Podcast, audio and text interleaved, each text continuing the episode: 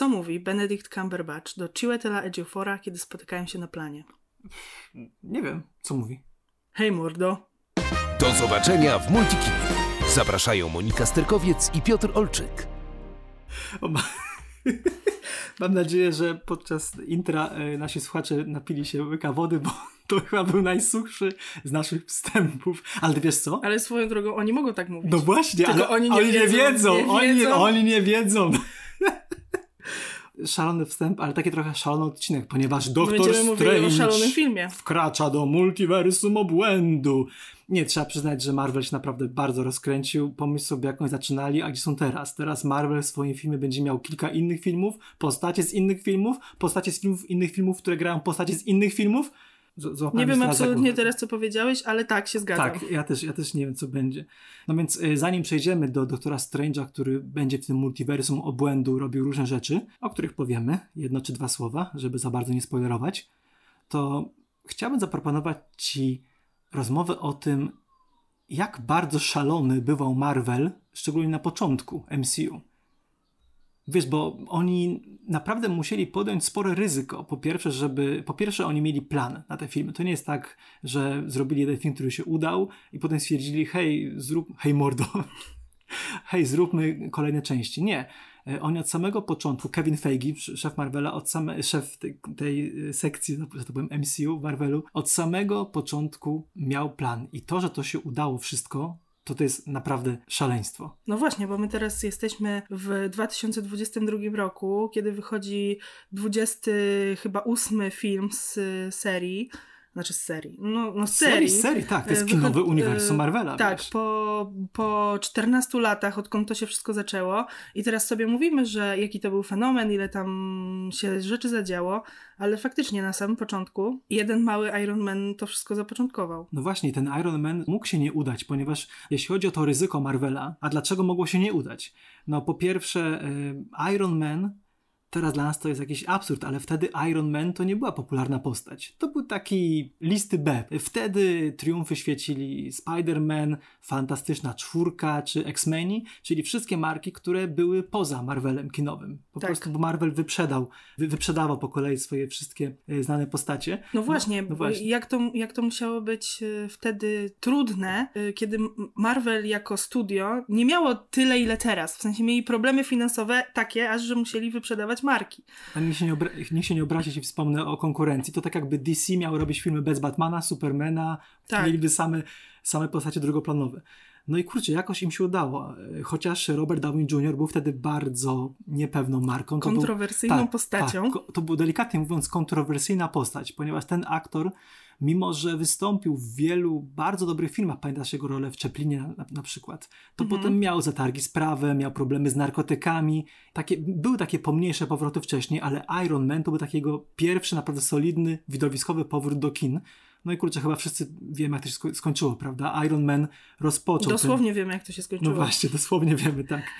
Iron Man ro- rozpoczął to wszystko, no ale potem studio musiało iść dalej i jako, że wykorzystali już Ironmana, to pomyśleli sobie, kto nam został. Okej, mieli w miarę popularnego Hulka wtedy, bo Hulk często spotykał się na kartach komiksu, słuchaj, z Wolverinem, więc powiedzmy, że Hulk istniał, tej takiej świad- świadomości zbiorowej widzów i fanów komiksu, ale Kapitan Ameryka to kojarzył się z takim stereotypem, wytartym archetypem bohatera, który teraz się już nie sprawdzi. No, facet, który nazywa się Ameryka, ma tarczę z kolorami amerykańskimi i bije nazistów po twarzach. Mieli Tora, czyli kosmitę, którego ludzie uważają za Boga i jakimś cudem im się to wszystko udało złożyć w kupę, że się tak wyrażę, ponieważ zrobili tego Hulka, e, zrobili tego kapitana Amerykę, zrobili nawet Tora, o którym ja dokładnie pamiętam, jak ludzie wątpili w internecie, czy na pewno Marvel osiągnie sukces z filmem, który dzieje się w kosmosie, a nie na Ziemi.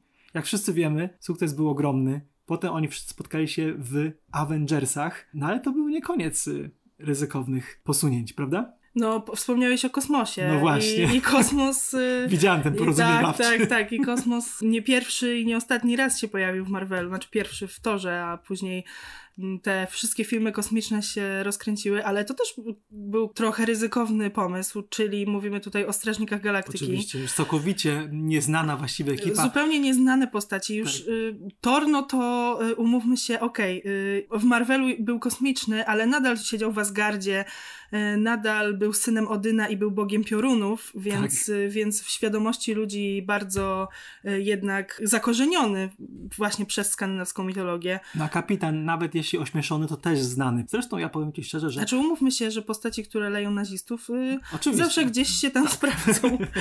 jak nasz polski bohater gier Wolfenstein, czyli BJ Blaskowicz.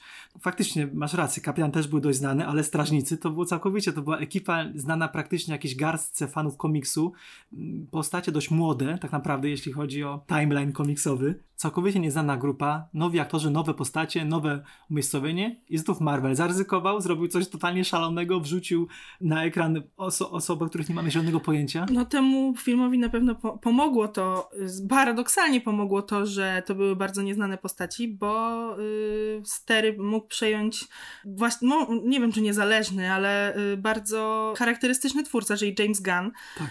I dzięki temu, że aż tak bardzo nie był na świeczniku, to mógł sobie tam podłubać przy tych Strażnikach Galaktyki i stworzyć coś autorskiego. Oj tak. I strażnicy w ogóle, strażnicy pod względem humoru chyba, mi się wydaje, że ten taki słynny humor Marvela to tak na dobre rozkręcił się właśnie w Strażnikach Galaktyki. Kiedy wręcz niektóre sceny ocierają się o parodię, mają takie puenty, które mają zamiar wyśmiać jakieś zasady panujące w kinie superbohaterskim. Muszę przyznać, że mnie ten humor Marvela troszkę męczy nie wiem, nie wiem, czy, nie wiem, jak na to się zapatrujesz. Zbyt wiele według mnie poważnych scen zostało to po prostu spłyconych przez żart. Tutaj szczególnie myślę o Wojnie bez granic i końcu gry. No ale mimo wszystko nie można odmówić tym filmom tego, że są to po prostu ogromne widowiska. Z tym humorem to jest w ogóle ciekawa rzecz, bo w Strażnikach Galaktyki na tym się opierał cały film i to wtedy oczywiście świetnie zadziałało. E, później okazało się, że widzowie to lubią, więc, więc się zaczęło pojawiać w innych filmach. Nie przeszkadza mi y, humor Marvela, ten słynny humor Marvela, nie przeszkadza mi zazwyczaj. Y, są momenty, które myślę, że mogłyby lepiej wybrzmieć, gdyby były bardziej zagrane na poważnie, ale jest to też jakiś znak rozpoznawczy, jakby nie mówić, tej marki. No tak, czyli humor i ryzyko dwa znaki rozpoznawcze. Przecież na przykład y, Black Panther, Czarna Pantera, to też było takie posunięcie dość szalone, ryzykowne. Jeśli chodzi o czarnych superbohaterów, to przecież mieliśmy od Marvela, ale tego innego Marvela, Blade'a, na początku lat 2000, mm -hmm. a mhm. potem jednak mimo wszystko oni grali raczej drugi plan.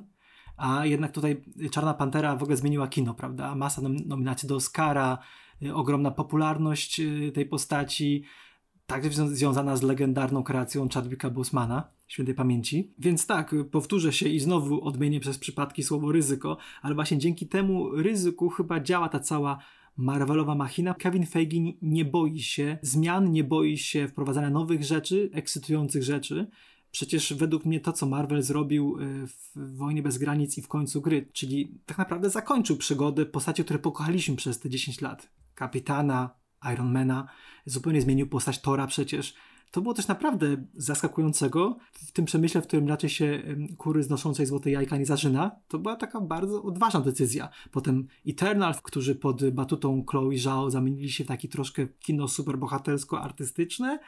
Ja w ogóle mam wrażenie, że to jest tak, że często myśli się o generalnie o filmach, że to, co już było, i jest się sprawdziło i przyniosło y, efekty, no to róbmy tak dalej. Bardzo często jest tak, paradoksalnie w sumie, że widzowie, dopóki im nie pokażesz czegoś nowego, to oni sami nie wiedzą, że co, czegoś by chcieli. I tutaj y, mam wrażenie, że Marvel, a, a czasem jest też tak, że gdzieś y, nie dochodzą głosy y, o tym, że coś by było ciekawe. Mówiłeś o Czarnej Panterze, ja myślę, że y, najwyższy czas, żeby w ogóle wprowadzać y, reprezentację osób o różnych etnicznościach osób o różnych y, orientacjach seksualnych, osób o różnych w ogóle y, różnych życiowych aspektach, które nie są najbardziej widoczne w kinie, żeby to wprowadzać wszędzie i szeroko, bo, bo ludzie są różni. I nie chcemy bez przerwy oglądać tych samych historii, i, i Marvel w pewnym sensie dostarcza nam różnorodnych historii, i czerpie też, y, też trochę tak może, pod, nie wiem czy podsumowując, ale też wracając do korzeni, tak, bo nie jestem akurat e, ekspertką od komiksów, ale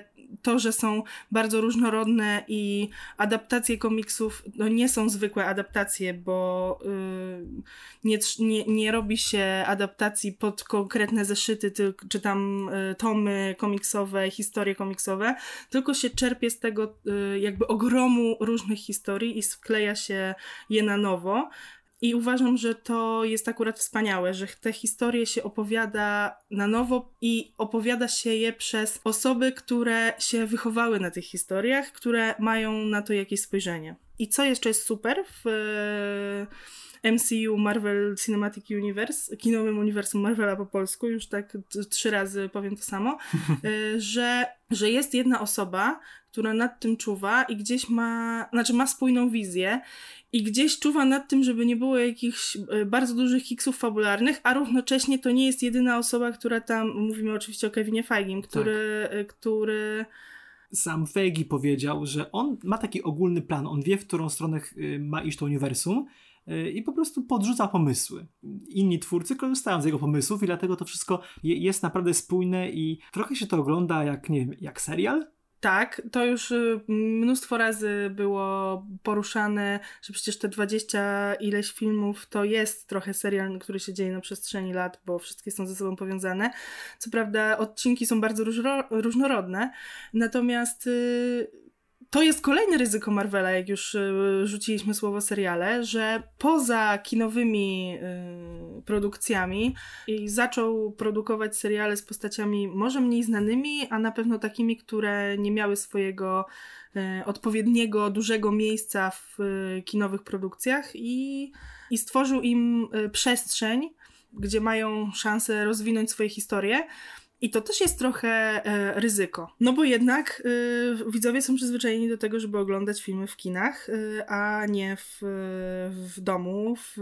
I, I tutaj widać, to też się e, opłaciło, bo seriale ogląda bardzo dużo osób. Tym bardziej, że nie jesteśmy i wydaje mi się, że nie będziemy nigdy na takim etapie, w którym nie da się kompletnie zrozumieć e, filmu kinowego bez obejrzenia serialu. Myślę, że e, będą tam oczywiście nawiązania, bo wszystko jest ze sobą powiązane i wszystkie te postaci żyją w jednym świecie, a to jak się teraz okazuje w multiświecie, e, w wieloświecie. W multiversum. Multiversum, to nadal będzie można oglądać filmy w kinie i ja to będę robić. Oczywiście nie, powiem Ci szczerze, to nie będę, nie, nie będę udawał. Ja nie jestem największym fanem tych seriali Marvela. Mimo, że lubię postać Lokiego, czy no mówię, uwielbiam Zimowego Żołnierza i Falcona, to mm, czuć, że to są takie boczne przygody. Ale na przykład właśnie WandaVision to było takie bardzo duże ryzyko, ponieważ y, ten serial jest częściowo sitcomem i to takim prawdziwym sitcomem, bez puszczania oczka. Jest śmiech taśmy, jest czarno-biały,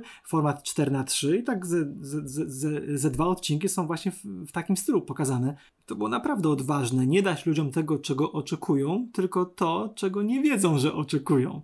Ale, właśnie. Ale wiesz co, właśnie chyba się wreszcie ym, dotarliśmy do, do tego multiversum obłędu, ponieważ y, potęga Wandy w WandaVision na pewno powróci właśnie w nowym Doktorze Strange'u. No, czyli oczywiście. w filmie Doctor Strange w multiversum obłędu.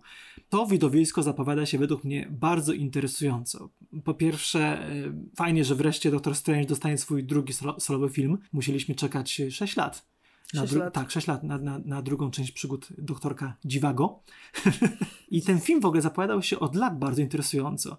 E, wyreżyserował go Sam Raimi, czyli twórca nie tylko trylogii o Spider-Manie, ale także... Dla mnie głównie trylogii o Spider-Manie. A dla mnie głównie takich filmów jak Człowiek Ciemności czy Martwe Zło.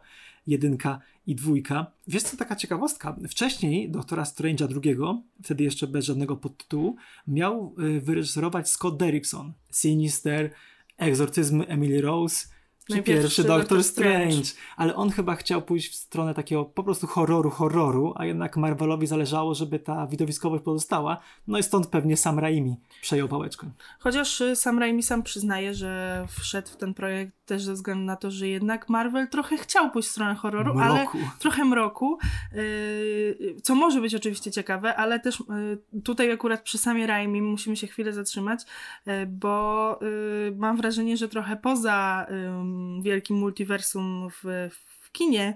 Y, trochę nam się robi może trochę mniejsze multiversum, ale na zewnątrz, ponieważ y, dosłownie parę miesięcy temu y, widzieliśmy w kinach, mieliśmy w kinach Spider-Man bez drogi do domu, i, w którym pojawiły, pojawili się odtwórcy ról poprzednich Spider-Manów i po, poprzednie wcielenia, znaczy po, po, może tak, tak powiedzieć, poprzednie wcielenia Spider-Mana. Tak.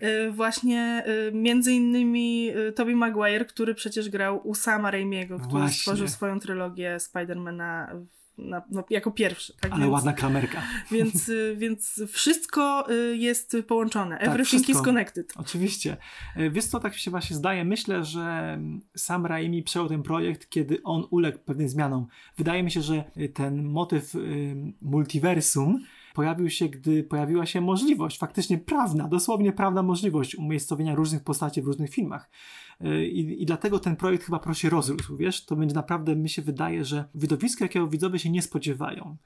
On naprawdę przekroczy pewne granice tego, czego my oczekujemy od serii. My wiemy, że pojawią się postacie, które znamy. Będzie Strange, będzie ukochana, będzie Mordo, będzie Wanda, ale przecież na przykład y, pojawi się też Sir Patrick Stewart jako prawdopodobnie Profesor X z serii X-Men. Oczywiście, na to najbardziej czekam, ponieważ jestem wielką fanką X-Menów. Tak, to, to może być naprawdę bardzo, bardzo ekscytujące. Ekscytujące. Ekscytujące. Bardzo mnie ciekawi, jaka to będzie rola. Mam nadzieję, że wykraczająca poza zwykle, zwykłe cameo, no ale to już zobaczymy. Y, Marvel w przypadku tego filmu bardzo pieczołowicie strzeże swoich tajemnic. Y, równocześnie, nawet jeśli w tym filmie dostaniemy tego cameo, y, no to już mamy otwarte pole na X-Menów i X-Meni wreszcie, no już wreszcie. Od, wreszcie, wreszcie? No tak, wreszcie, ja wreszcie. Na, y, ale bardziej chodzi mi o to, że już od jakiegoś czasu Marvel ma dostęp do wszystkich postaci, prawie wszystkich postaci, które kiedyś utracił na rzecz Foxa. Teraz to już jest razem wszystko i, i, i bardzo się cieszę, więc nawet jeśli, tak jak mówię, w tym filmie będzie tylko mała rulka, bo jednak ten film się skupia na Strange'u, to już będziemy y, mieli otwarte pole i zaraz film o X-Menach y, i wszystko, więc czekam, ja czekam. czekam. Ciekawe też ilu aktorów powtórzy swoje role, ale dobra, to już nie dywagujmy. Tak sobie myślę, Strange bardzo, bardzo, bardzo napsocił w nowym Spider-Manie. On wykorzystał magię, żeby zrobić bardzo ryzykowne posunięcie i skończyło się dziwnie. Wszyscy pamiętamy spoilery, jeśli nie oglądaliście Spider-Mana, sorry. Zmiany, które zaszły w trakcie filmu Bez drogi do domu, zostały trochę odwrócone, trochę nie. Wrota do y, multiversum pozostały otwarte więc y, nie spodziewasz się na przykład jakichś naprawdę bardzo znaczących wydarzeń, które wpłyną na całe uniwersum? Spodziewam się bardzo wielu znaczących wydarzeń, ale też uważam, że nigdzie indziej by to tak dobrze nie wyszło jak w filmie o Doktorze Strange'u, który jednak no jest ta magia.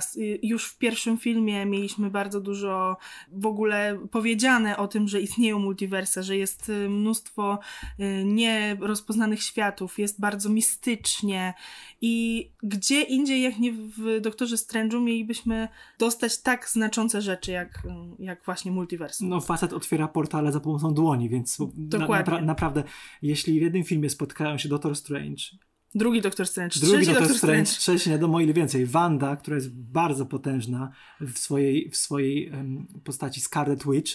Jeśli jeszcze Mordo nauczył się kilku nowych sztuczek, plus za, za sprawą tego tajemniczego Patryka Stewarta, bo do końca nie wiemy jeszcze, jaką tam rolę gra, jest chyba jakieś tajne stowarzyszenie Illuminati, y, którzy w komisjach Marvela naprawdę sporo namieszali.